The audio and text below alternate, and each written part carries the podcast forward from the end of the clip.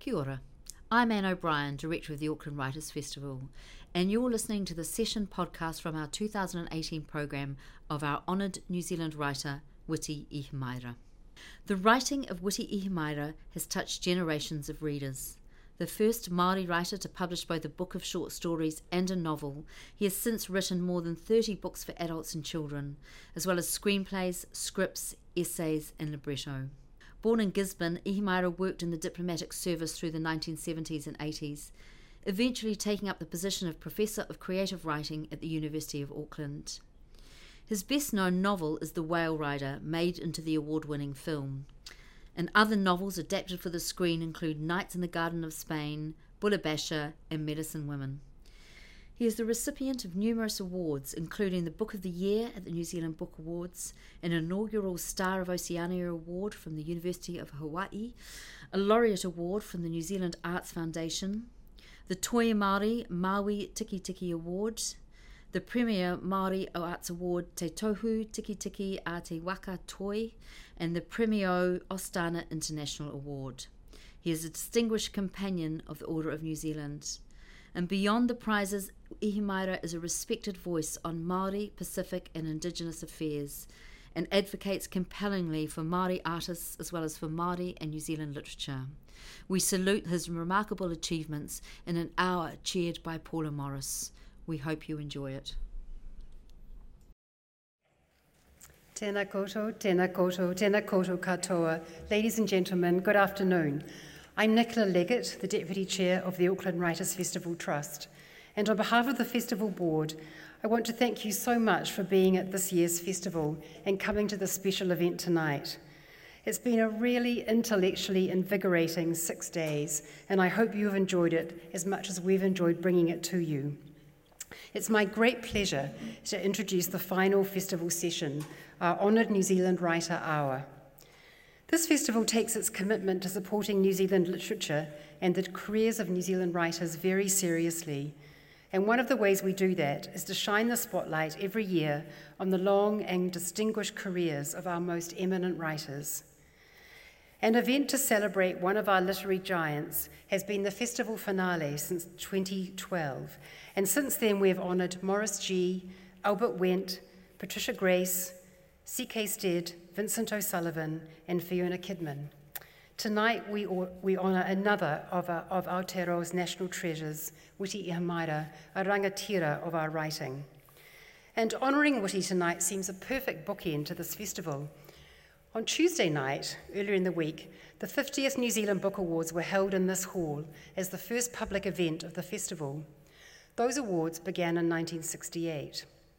Not very many years after that, in 1973, a new and really unknown Māori writer called Witi Ihimaera came in third place for a landmark short story collection called Pounamu Pounamu. It's now part of the canon of New Zealand literature. One year later, he was back with Tangi, this time in first place. And since then, he has dominated our literary landscape with award after award, honour after honour, and book after wonderful book. So now to close the festival, we're in for a huge treat.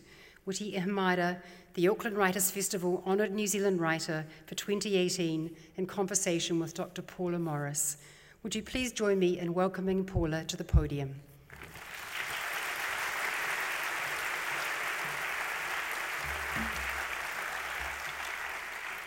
Ti he Māori ora, e na mana, e na reo, e na manuhiri tuarangi, Tēnā koutou, tēnā koutou, tēnā koutou katoa.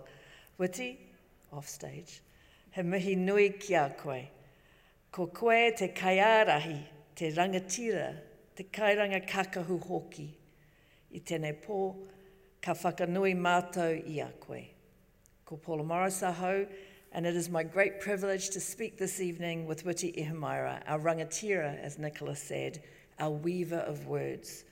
We're here today to celebrate Witi as our honoured writer at the festival for his landmark creative work, the vision and commitment of his kaupapa, and the long reach of his fearless, tireless imagination. Through Witi's work, generations of New Zealanders have come to understand a little better what he called in the matriarch the world of the Maori, of communion between gods and man, the fabulous with the real.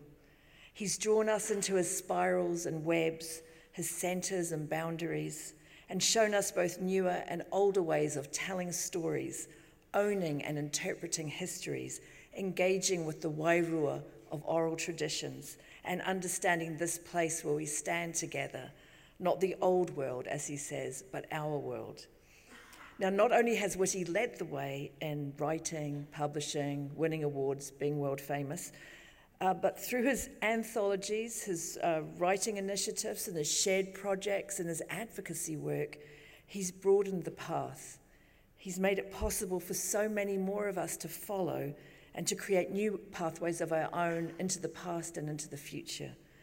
He's the most generous of mentors and the most inspiring of models. I don't think we can overstate the vastness of his contribution to our reading and writing culture and therefore to our society and how we make sense of ourselves. Uh, tonight in our kōrero, we'll explore the places words have led him and about some of the turning points and passions of his writing life. Please welcome Witi Ihimaera.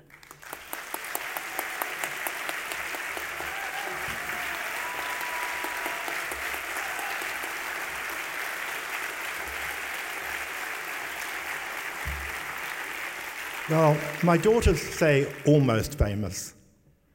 And of course, uh, you know, Taika Waititi better watch out with this um, um, racist as fuck, because if, if she can speak Māori with that wonderful reo, then so can all of us.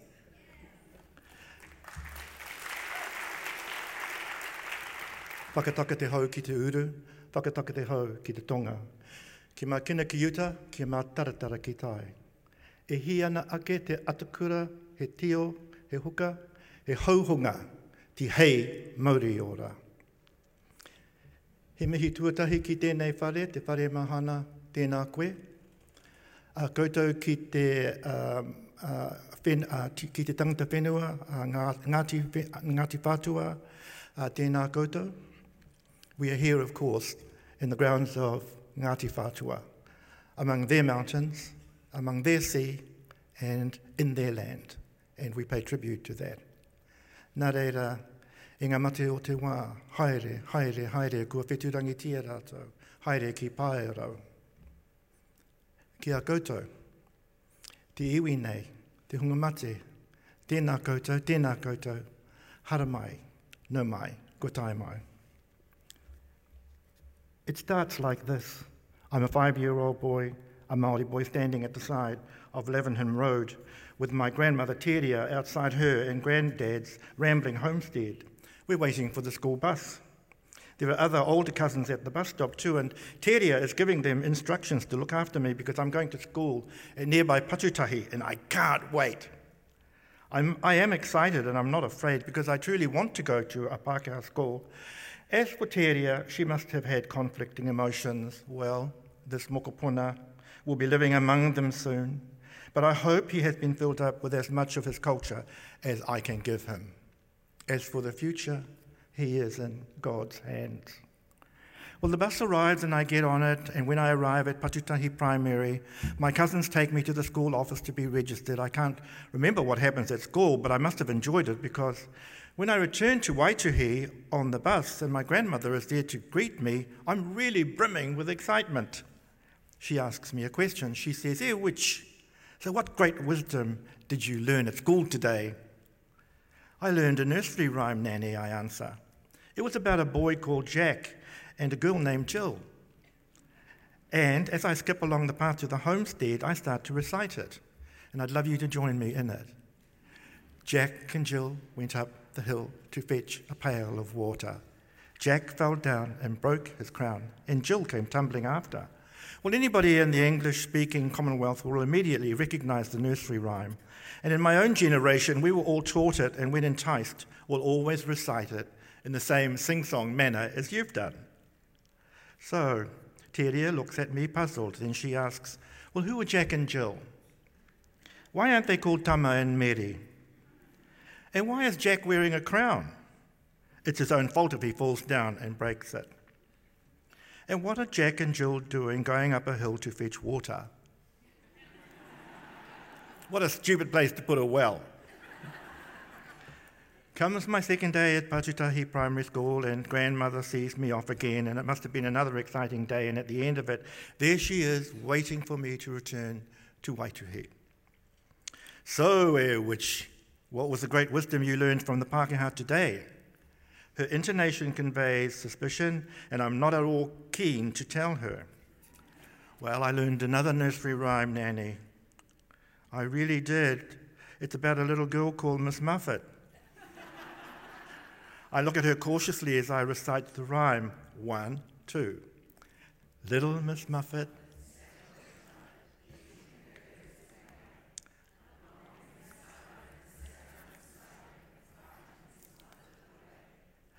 Surely this is inoffensive enough for Teria. But she starts to critique this nursery rhyme too. Who is Little Miss Muffet? Why isn't she Little Miss Mahapihi? What's a tuffet? What a curds and whey! And what a silly girl to be frightened of a spider and run away. Why didn't she say kia ora to it? It wasn't until I was much older that I realized how truly wise my grandmother was, because with her questions she was conveying to me that I was moving into a world that was not a Māori one, where Pākehā names and attitudes would prevail, would provide the prevailing context of my future, of all of our futures.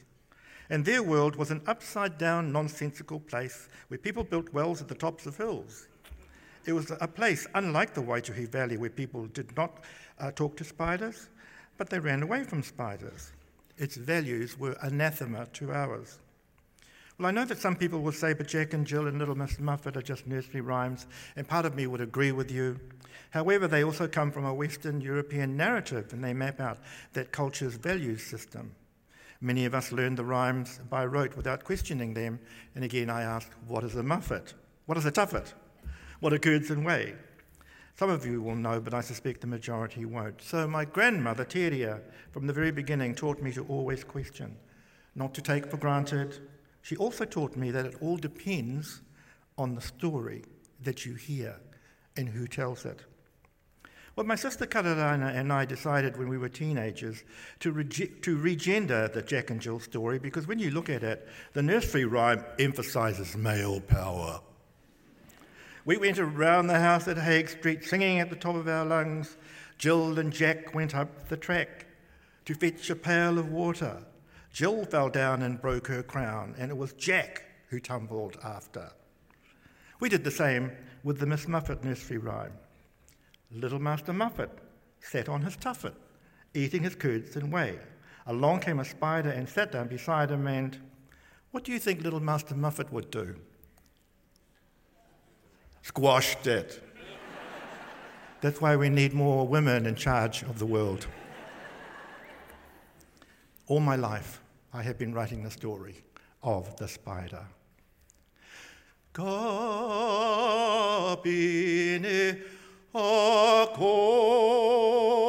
E au ki te pine ho te aroha ki te pine e kore nei wai kurai Nā reira, tēnā koutou, tēnā koutou, tēnā tātou katoa.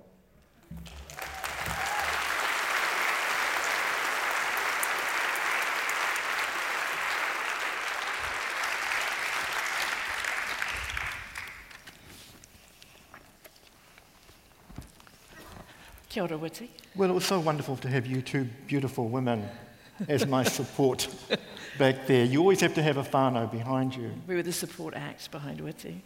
It's so wonderful hearing you sing. This is going to be quite a musical evening, I Well, believe. actually, I've been singing quite a lot lately because um, I'm just about one month away from doing the final draft of my next book, which is uh, Native Son. And I've got enough energy and electricity running around inside me at the moment because, you know, it's a terrible situation. You're one month away, um, you don't know what you've done, you keep on thinking, oh my God, this is all rat shit, this story. Um, there's this problem I've got to solve. You've got a checklist that you, you use. Has it got kaupapa, a purpose? Has it got tikanga? Is it truthful? Does it have mana? Is there a pito to it? Can the book go out? Because, you know, I've always thought of my books as being um, books that you can hongi, that you can press noses with. Is this a book that um, somebody would want to press noses with? All of that. So, you know, I feel as if there's lightning coming out of my armpits and that I can, actually, I've got enough power zipping and zapping around me to, uh, you know, to power the national grid.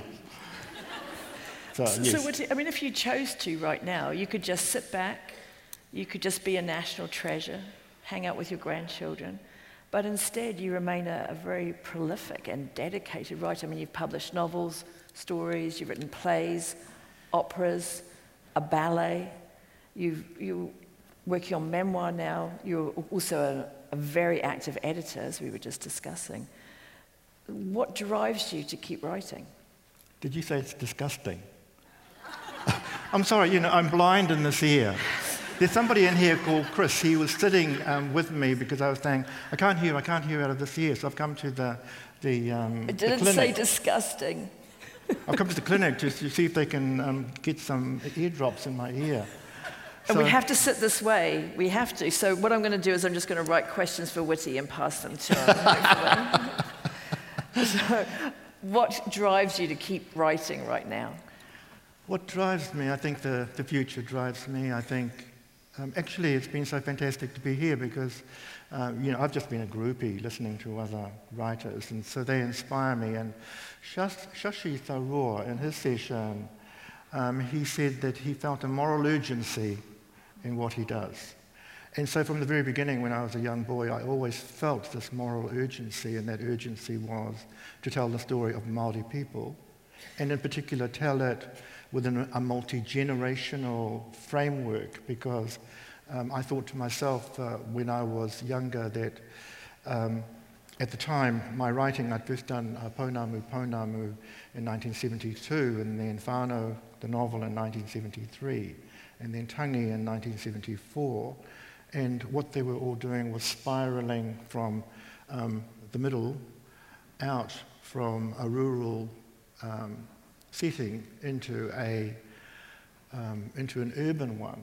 It's like I could have kept on going, I guess you might call it horizontally, and then getting to the kind of novel actually that people were wanting me to write um, in those days, which was First Were Warriors that sort of novel. But instead of that, um, I went down the spiral. Instead of going out that way, I went down this way. And always, my work has always been informed by what is known as the pūtake, which is the taproot, going down into myth. So that is what informs me, and that is what propels me the need to keep on creating new myths out of old myths and so, for instance, Whale Rider was a new myth out of an old myth, out of, out of what we call the Ur text, or the original ancient text. And um, The Matriarch um, was a novel. Its um, Ur text, or its original Māori myth, was Tāwhaki and Whaitiri, the whole idea of a grandmother, her name is Whaitiri, who comes down from the sky and she sets in motion a multi generational story. She has um, a son, Hema, who has another son, Tāwhaki, who has another son, Wahieroa, who has another son, Rata. And so my way of, of creating the Māori story for the matriarch was to think multi-generationally and try to create the sense of a family through time. And all, all of my books, in fact, have, have been these multi generational sagas, which is the problem, really, because they're getting too bloody long. I want to talk more about your fiction in detail, but I wonder if we could just take a little sidestep at the moment into something that you wrote quite recently, uh, a work that was set to music, Flowing oh, yes, Waters. Will you tell us about that? Well, Janet Jennings, the composer, I think she's in the audience, um, is the composer for um, this particular piece, which we're going to show you. From Flowing Water, which was premiered in Hamilton just earlier this year. And it tells the story of the, um, um, the intertwining relationship between Māori and Pākehā in Hamilton. Would you welcome Joel Amosa and Anna Mann?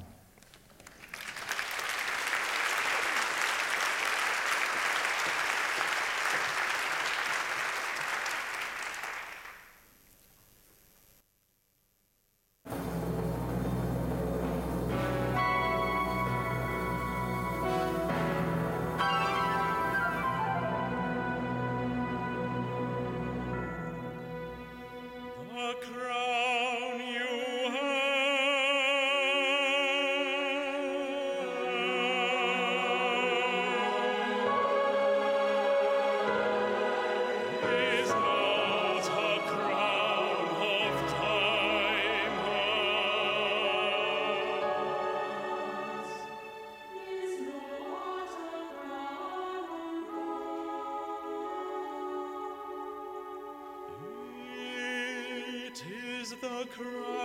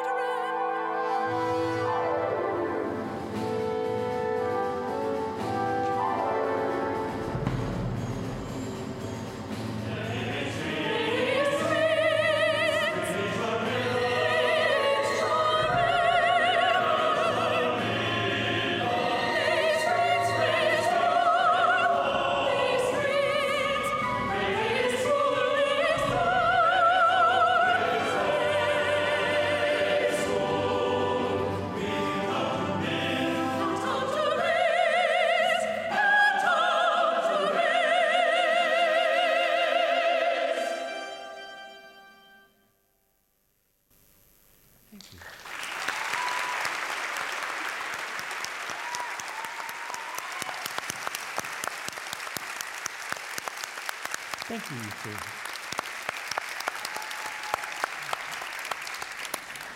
So, Witi, you were involved in actual opera, but when you were talking about the matriarch just now, the novel is big, multi generational, too bloody long, as you said, but there's always been something very operatic to your vision, don't you think? Okay, so as you know, um, there's ur-text, which is the original text, but then there's also intertext. So in my work, I, I then actually try to bring an intertextual uh, meaning to it, which means that I try, I tried in the matriarch to bring in a sense of the history of Italy. And why Italy? Well, at the same time that we had the land wars in New Zealand, um, they were having um, uh, um, Garibaldi. Mm-hmm. So I felt that uh, if I created out of the De Corti character in the matriarch um, a construct which was like uh, Garibaldi in, um, in Italy, then international writers, because I was an international audience, because I was really wanting to get an international audience, um, they would then understand and they would then be able to, um, to correlate what they understood about European history and then see um, through the prism of my work that there wasn't that much uh, difference between them. And I, I, did the same thing with um, the Parihaka woman. The Parihaka woman, um, its intertext is um, Fidelio, the Beethoven opera, because in the Beethoven opera you have a, a woman um, called um, Leonore who goes visiting prisons trying to find her husband who has been uh, jailed by a man called um, Pizarro. And so, although the urtext for um, the Parihaka woman is the Parihaka experience, where the pa was raised and pulled down by government troops, the intertext is the, the, uh, the Beethoven story of Fidelio, of her name in the novel is Eleonora, not Leonore, and the villain is called Piharo, not Pizarro, and the husband that she's looking for is called Horitana, whereas in the Beethoven he's called Florestan. So I have a lot of fun when I'm writing.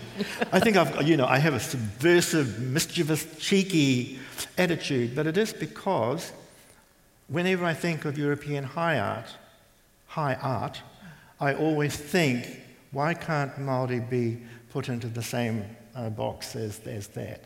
So I'm always aiming my trajectories at high art um, complexities. And as far as opera is concerned, I wrote an opera called Galileo. But again, although the opera is about Galileo, it's actually about the urtext is a chief from, tu, from um, Turanga, from Gisborne. So you've got to be careful about me. But Witi, was this partly a reaction to the reception for your first books? I mean, you talk about that incredible period in the 70s before you turned 30, where you published three books in a row, one of which was the first novel published by Maori, one was the first short story collection. But at the time, some reviewers at least responded to it as folk art. That's the term. Do you feel that you were kind of reacting about the, against that to sort of show the extent of your ambition or your subversion? Well, um, as a New Zealand writer, what you have to do is to, well, you're locked in to what the prevailing context tells you. And so what I was was a Māori writer um, working with other Māori writers like Rowley Habib, for instance, you know, I mean, I went to see Rowley, the show about Rowley that Nancy Brunning has done, and there, there was an interesting slide that they showed of a woman at 80, and this woman at, at 80 had said, look at me, at this age, and I'm still pro- fucking protesting this shit. so in many ways, that was how I was in those days. I was protesting, but I had to protest within and conform to a type of literature that was being developed at the time. So the first book that I wrote was, was actually declined by three writers before it was accepted by the, by the next uh, uh, publisher. And that publisher had actually, um, who, who, was Heinemann, they were looking to create in New Zealand um, an equivalent of the Black African Writers Series. So I actually lucked into to the right uh, publisher, and David Heap was the publisher at the time, who was looking to create in New Zealand another kind of literature. Pat Grace, uh, at the time, um, had, had begun to, had been writing way before me, but um, had not published a book Uh, there are a number of other writers around. But I was the one who came up and out before anybody knew about it. I mean, Rowley thought, um, he, he came to me and said, Oh, we were all writing before you were out of your nappies. and he's right, because, uh, you know, I didn't think. I mean, what I should have done was kept in the queue and waited for him and waited for Pat and waited for the others to, um, to develop their, uh, you know, um, their own um, styles and their own um, uh, way of, of talking. Um, but that then kind of like um, came back on me because even though I had written those first three books very fast and in London, so I was writing in exile in London in 1971 when Jane and I were on our honeymoon there. She would go out to Hounslow and teach, and she would leave me in the one bedroom apartment and say, When I come back, I want to see three more pages done. Instead, as soon as she left on the, the train, I'd go and have a good time down at the pub. but as I say, it all came back on me because after those first three books came out, I thought to myself, what, have I, what the hell have I done? You know, I, I honestly didn't know um, what I had done, and what I did know was that I hadn't pushed them far enough outside the boundary. I hadn't created the transgression that sometimes, if you are trying to create something new, um, I, I hadn't got there. So as you know, I stopped writing for 10 years. And it was during those 10 years that I recast myself, that I reformed myself, that I reinvented myself uh, as the writer of The Matriarch. That was then the beginning of a sec- what I call the new Ihimaera, or the Ihimaera uh, who wasn't so safe, uh, wasn't so um, pretty in terms of uh, the, um, the fiction that I was putting out. And the formula that I used to say to myself from then on was, I can't write a book if it doesn't have politics in it. And sometimes my politics are too overt, but I can't help it. The politics of difference and the ability to bring and centre your work in the pūtake is, in my opinion, what makes um, Māori fiction and what makes Māori literature. I sometimes think, for instance, that um, now um, Maori writers don't have to think that way because they don't have that same pūtake as I have. They don't have the same kind of need to answer to all of those people inside my brain who are scraping my skull out. My grandmother, my grandfather, um, the whānau back in Waituhi, um, all of the people who have brought me up, what they've brought me up to do is to try to recreate Māori culture within and outside and through the context of Pākehā culture in New Zealand. And I think we're doing damn well. I think we're doing damn well, don't you think? I mean, when you think about it, you know, you look at the, at, at the composition of our parliament now 120 members of a parliament, and of those, 38 at least 38 are either Maori, Pacific Islander, or Asian. That's one third of our parliament. Mm-hmm. You look at the, yeah, yeah. You look at the number of, um, of cases that have gone through the, the treaty process. No other country has gone through that same process. There were 68 cases that had been seen by 2014. I think there's been another, another um, 14 or 15 cases that have gone uh, before the Waitangi Tribunal. And to me, it's just absolutely amazing that New Zealand would confront that, to apologise, to absolutely provide a, um, a, a system of, uh, of recompense. It's just fantastic. The other thing is that Auckland is going to be Maori in the next decade. Um, in 1968, the uh, Pākehā in Auckland were, I think, around about 37, uh, 67%. Uh, uh, now, and all, all, quite old, like you're an aging population, I'm afraid to say, whereas uh, Māori and Pākehā and Asian, New Zealand's Pacific Rim is really having an impact. So I look at the millennials today and I think, man, oh man, this country is going to really transform itself. It's going to be amazing. You've, you've talked a lot in the past about uh, maybe creating a South Pacific aesthetic or one that's not always defining ourselves against the, the old centres of power. And uh, you brought onto stage with you a really important book from last year, Black Marks on the White Page, which reframes us looking out into the Pacific rather than just around the edges of it. Would you talk about why you got involved in that with Tina Makereti and that anthology? Well, as I say, you know, I've got these ancestors in my, in my head, and they do scrape my skull out, and they make life very, very difficult, uh, you know, for me, because they are absolutely impeccable in terms of, uh, of, of, their own qualifications. Um, you know, they speak te reo, they understand um, the culture. Um, they can do a haka, I can hardly do a haka. When I move to the right, everybody moves to the left. When I go forward, they go back. You know, I brought a whole um, haka party down on its knees because I was so, so bad at it. So what was the, what was the question? well, a quote, a quote that, from the oh, intro oh, to this. Black oh, Marks yes. on the White Page. So I'm always looking for new ways of recreating, recreating who we are.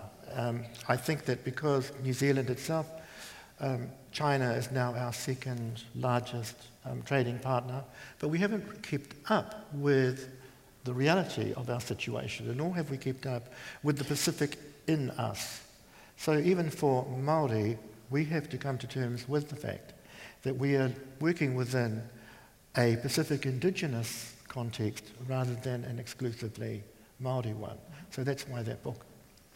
You also uh, said in the intro, you and Tina wrote that Maori Pacifica and Aboriginal writing constitutes a disruptive act in the worldwide literary landscape. And you talked about yourself earlier as being full of mischief, but you also, also are a provocateur of, of, of sorts, and you are trying to disrupt the narrative when you talk about your intertextuality, but also just in having collaborations like this, just in creating anthologies like this. Well, I know that all of the authors here would consider themselves to be agents provocateurs in a sense, you know, for what they're doing. We're all trying to not, not tell the same story, even if people think it's the same story. Um, Stephanie Johnson doesn't tell the same story. You know, I mean, she's a, a real um, agent provocateur. Anne Kennedy is exactly the same.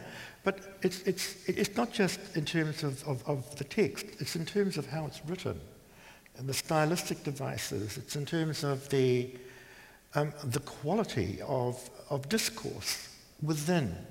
Um, I think that we are all involved in, in pretext, for instance, in uh, context, for instance, in subtext. We have a, an extremely intelligent group of, of writers, and my God, they're even, you know, they're even getting better, who are recreating in New Zealand a very complicated, complicated and complex way of looking at ourselves. I mean, I was at Peter Wells's session, and the one thing that disturbed me with what Peter was saying was that he felt that uh, Maori were becoming, he didn't say it in this way, but the way I interpreted it was that uh, Maori were becoming so strong um, that Pākehā were feeling less positive about their history. And I wanted to get up and shout, Peter, please don't feel that way, and please don't ever feel that way, because what we do need is for us to join and to, uh, you know, to become this new place, this new um, construct um, of the, you know, of, of, of, uh, of the present for the future. Like one of the people I've been reading lately is Jung. And Jung, in two essays um, on the um, uh, on the psychological consciousness, talks about the mana personality. So he must have known about um, the Tāwhaki cycle, or he certainly must have known about Polynesians. And he felt that this mana personality was um, the, an example of the collective consciousness. So what I'm trying to do, and what all of the authors who are New Zealanders here are trying to do, I hope I can speak for them, is to create this mana personality who can work for a future for New Zealand. This mana personality that is both Māori and Pākehā, that is both male and female, who can get us past the, Me Too hashtag um, way in, in, in which uh, things are being conducted, who can get us through the environmental issues that we're facing, who can get us past in trying to find new ways of conducting economic and financial relationships with the world. So I'm looking forward to that development of that, that mana personality. And if you, if, if you are surprised at the way I'm talking, it's because Shashi Tharoor, well, you know, I, I, I used to belong to Foreign Affairs. I was a, um, a diplomat uh, in Foreign Affairs and served in New York and Washington and um, Australia. And then I came to the point where I either had to, well, I, this was in 1990, and I thought, I can continue to be a, a diplomat, and I'd be a really damn good diplomat, but a lousy writer with all of these lousy books that I had, or I could become a fantastic writer and be a lousy diplomat, but I couldn't do both. So the reason why I'm talking like this is I guess I'm influenced by what Shashi was saying because he actually ended up at the United Nations and I kind of look at him and think, hmm, maybe I could have been that person. Which it was when you were in New York that you wrote The Whale Rider, yes? All of my, well, most of my work has been written overseas. The Whale Rider was written in New York. And, um, that's the, the book that um, really fell up. It, well, it came up and out without hitting the sides, is the way that I like to, I like to explain it, because my daughters were coming to visit me in New York, and we always give each other something. So that was the story that I gave them. Um, also, Miss Mansfield was written in Narragansett there. Um, the Trowenna Sea was written in um, Tasmania. Um, the Parihaka Woman was written in Hawaii. So I'm like you. I travel all over the world like you do, and then I write my work there. Mm-hmm. Because coming back home, you, you get involved in the business of, of, uh, you know, of life and the business of being a writer rather than writing. Mm-hmm. And even though I love it, I mean, I've just come back from Wellington where my three grandchildren are. And they love to gang up on me. So one of their, one of their games is that they um, herd me into the sea in May, the middle of May. and then the, the, game is we have to stop Papa from coming out of, out of the sea onto the beach. And they're throwing seaweed and they're throwing things, you know, to keep me there.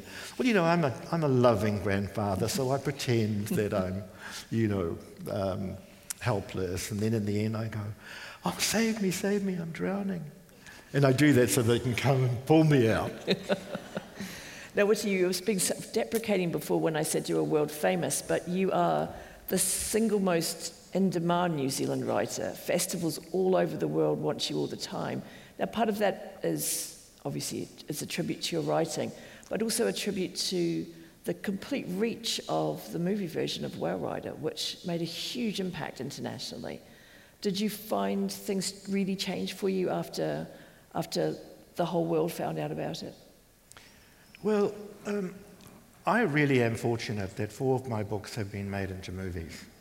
Whale Rider was the very first one, and Niki Caro was the most fantastic director.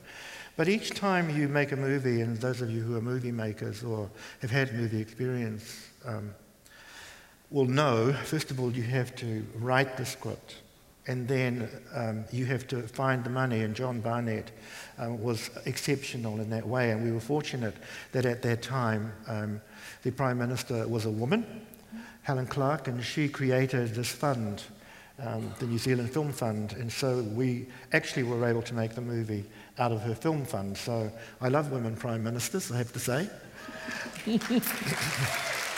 oh, that's another thing. Look at, look, look at the Māori who are, uh, you know, we had Simon Bridges, the, the uh, leader of um, the other party, I'll call it. Um, and he's, he's Māori. We have um, the co-leader of the Greens, a woman, Marama. So we, we have these, these women, but clearly she was um, terrific for us. So there was Niki. And then the second one was um, called um, Nights in the Gardens of Spain, Kawa. And that was made by a Māori woman. And then the third one was um, White Lies, and that was made by a Mexican director, Dana Rotberg.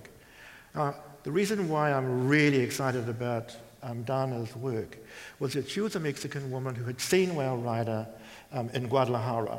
And so she had decided to come to New Zealand. And John met her and, and, he said, Well, you know, would you like to make a movie here? And she said, Well, I'd like to, to make a movie on uh, Witi Ihimaera's short story called Medicine Woman. But the most important thing about that movie is that it passed the Bechdel test. The Bechdel test is a, a test of a movie in which two of the main characters must be women. In White Lies, there were four. They must have a conversation which does not include talking about a man. and it, it, it, it, passed the Bechdel test. I have to say that it's probably one of the most proudest moments of my life was to know that. and then the fourth movie was um, Mahana. And uh, Mahana was made again by um, a, a Maori director and most fabulous uh, director of Once Were Warriors. He came back uh, to, to make this, uh, this movie uh, for us, Lee Tamahori.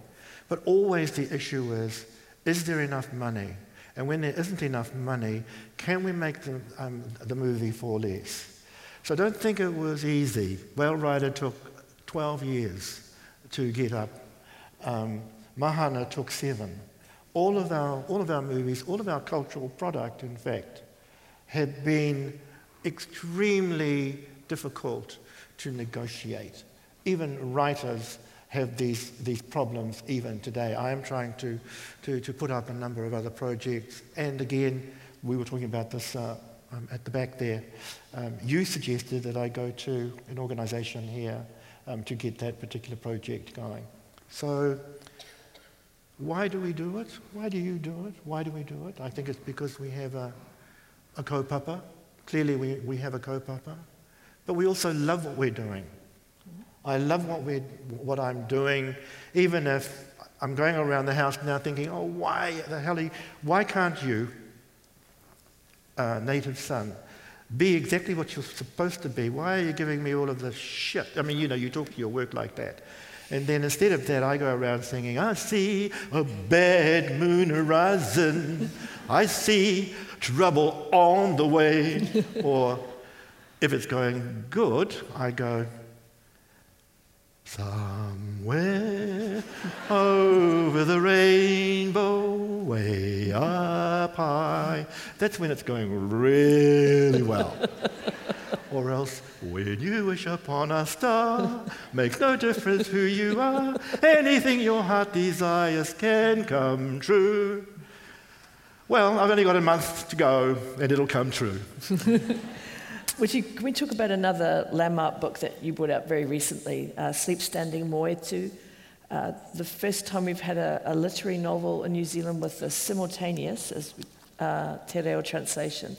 So English on one side by Witi, and then the, what's been called a very elegant and supple te reo translation by Hemi Kelly, who I believe is here tonight. And it's not only that that makes it very special. It's also about the Battle of Ōrākau, which is one of our great events of the 19th century. Extremely important, much more important than, say, you know, I don't know, the, what is it, the Light Brigade, the, what were they doing? The charging, they were charging. It's late in the festival, isn't it? It's late in the festival. Um, something that was so important in our national consciousness but has started to slip away. So, what you're doing here is reclaiming our history and at the same time telling a cracking story and telling it in English and telling it in Te Reo. Do you see more of this kind of thing ahead for you or for other writers? Well, um, I'm really fortunate in that I have a, a very positive and warm and loving relationship with my publisher. And so, uh, with this book, it wasn't supposed to be like that. What it was supposed to be was that um, Hemi came to me and he said that he wanted to, you know, to have a text of mine to uh, publish um, um, as a, um, a language learner text. So I saw Harriet and I said, well, how would this be? And so we thought, first of all, it might be around about 29 pages long, nice and easy to, to get out.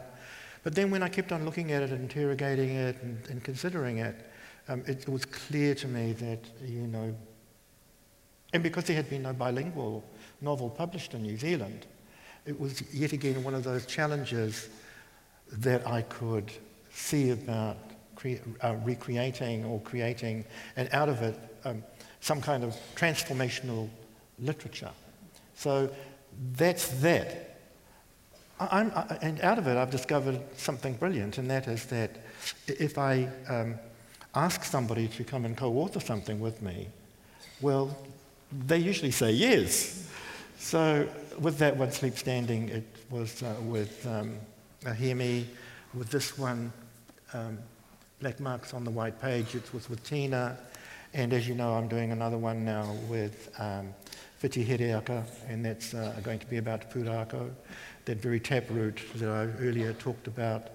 Uh, the opera was done with uh, Janet Jennings and John Drummond. Um, there's another opera coming up next year, which is, uh, um, again, with a, with a different composer. So if these things happen, then what they do is that they add to the putea.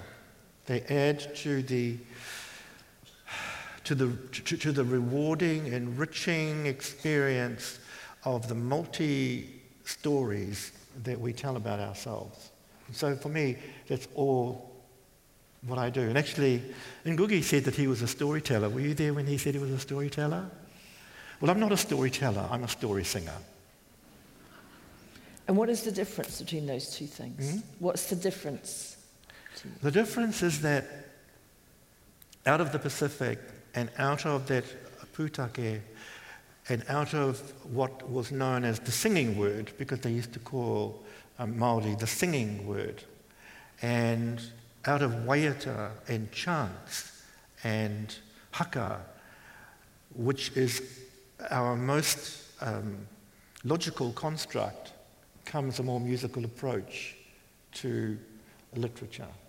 Whereas um, European or Pākehā literature has not come out of that singing, that chanting, that evolutionary way of articulating through legends, through myth, through history, but through kapahaka, you know, through kapahaka. And I've always said that the, that the best Māori writers are going to come out of the kapahaka tradition because that is dance, that is theatre, that is, that is everything that can burst the pages of that book, all of those books, and put them into a, a hologrammatic, multi-dimensional third or fifth or, or fourth dimensional space which also includes what I call the psychic text. And I think that what you, what you find when you, you, you, you read Māori, um, I think, is this psychic understanding that comes from the fact that, in my case, I, I do try to, to write books that you can hongi, that you can press noses with. So, again, there's another point, and that is that in the books, the books are not about me. This is me, but the books are about an, what I call an eidolon ihimaera. It's, it's an ihimaera who was set loose from a particular incident that happened to me when I was a young boy. An ihimaera who is unafraid and totally unlike myself in the literature. A very strong person, a very aggressive person. Probably, you know, a very fierce person, fierce intellectually, fierce in terms of passion, fierce in terms of politics. That's where I put all of my ferocity within the books. Of course, I am ferocious too, personally.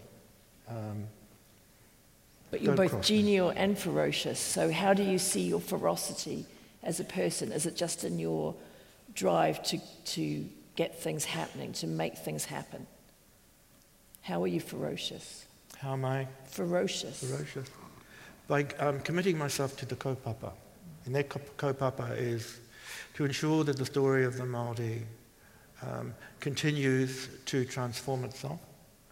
Um, in fact, I can see a time when the labels will become meaningless. When you think about what is happening today and when you then forecast maybe 10 or 20 years' time.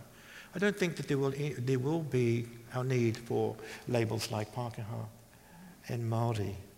I think that we will have recreated ourselves as different people with a common or similar,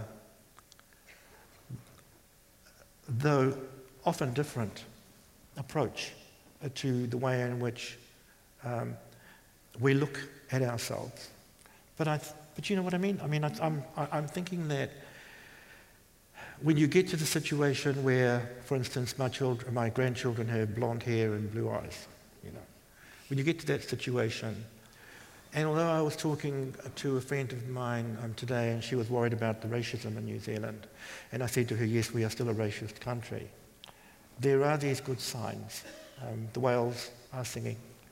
Um, and I have to be hopeful. So my, my role is to be ferociously hopeful and to be ferocious in the, in, in the way of, of, of bringing out books that tell that hopeful story of a, a culture and a country that I'm extremely proud of here at the bottom of the world. With I don't think we should follow that with anything but a song. And I think we should all sing together. Yes, you up for it? And we're going to sing Pokare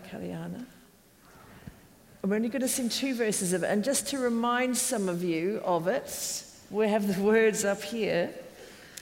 And I'm, Thank con- you. I'm conscious that um, it's the perfect way to thank Witi for everything he has done and is doing for us, the singing Maori, to, to celebrate him in song. So will you all stand up and join us?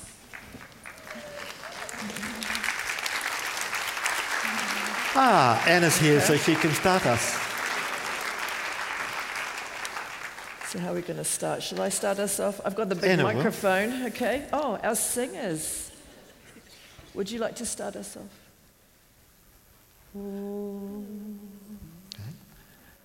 Okay.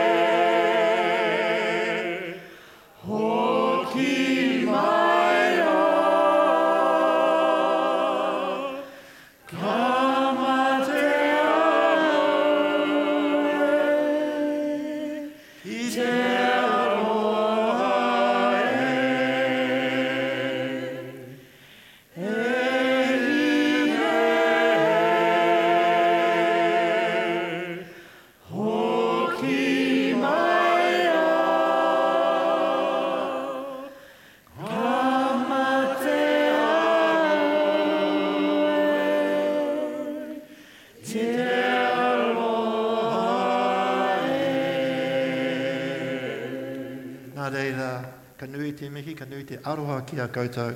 Tēnā koutou, tēnā koutou, tēnā tātou katoa. Kia ora. Thank you. Thank you.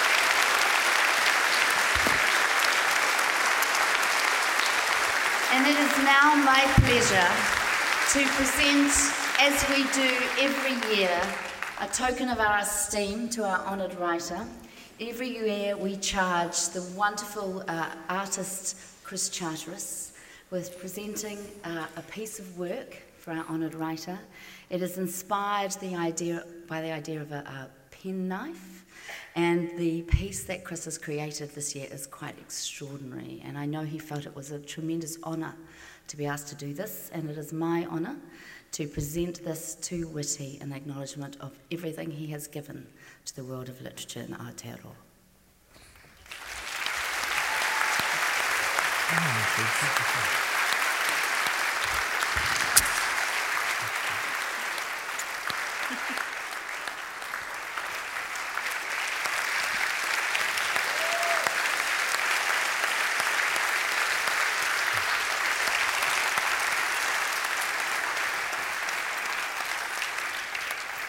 And now, on that beautiful note, we're going to wrap this extraordinary festival. This is the end of six days, uh, a year of hard work by a team who I just want to acknowledge, and I particularly want to acknowledge Tessa and Roger, uh, Chris, Claire, Nicola, Penny, Olivia, Andy, our drivers, our stage managers, our 100 volunteers, our tremendous board, uh, all of whom have brought you something that I can't even begin to describe. And when I think about where we started on Tuesday with, you know, two and a half thousand students in here and the journey we have taken across our story over the last six days, I feel very moved. And even today, I think about, you know, beginning with uh, David Eagleman talking about the brain and the future. I think about people coming out of the Science of Love this afternoon and telling me how they they cried at the way people shared their stories of how they met and whom they loved. And this evening, as we've just started to pack up in parts of the lobby, I ran into um, a friend, Kate Cox, and she said to me, I've just been in and out of so many sessions,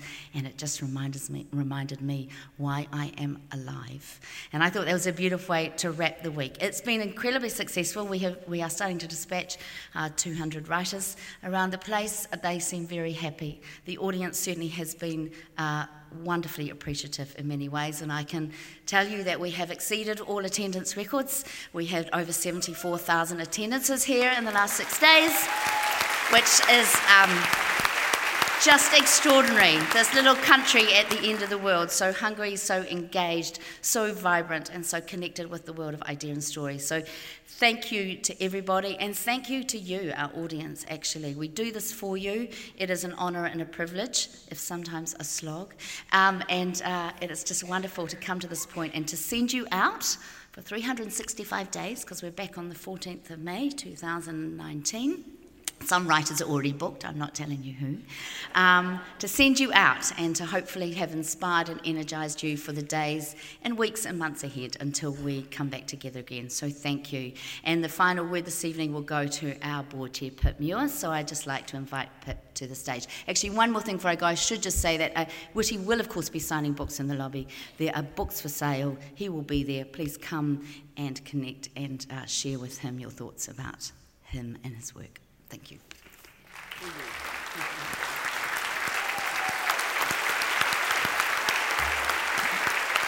Tēnā koutou, tēnā koutou, tēnā koutou katoa, nau mai haere mai, kia ora witi, and Paula. Finally, Anne has thanked everyone else for this wonderful week we've had during this festival, but we cannot let the festival end without thanking her. We have the most remarkable festival director here. The people that she mentioned in the festival team are appointees of hers. She has built a beautiful team here. It's a small and hard working team, and we are so grateful and inspired by all she does. We've had a wonderful week, and the record numbers that we've had today are testament to the fact that you will want to come and listen and be inspired, and we will continue to do that work. And can I ask you all, please, to join with me in thanking the amazing Anne O'Brien?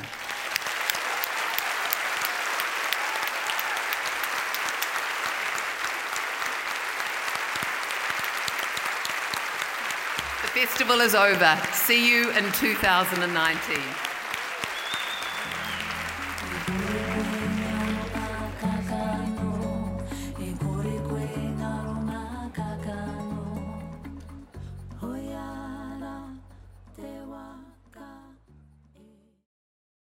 You've been listening to a podcast from the 2018 Auckland Writers Festival.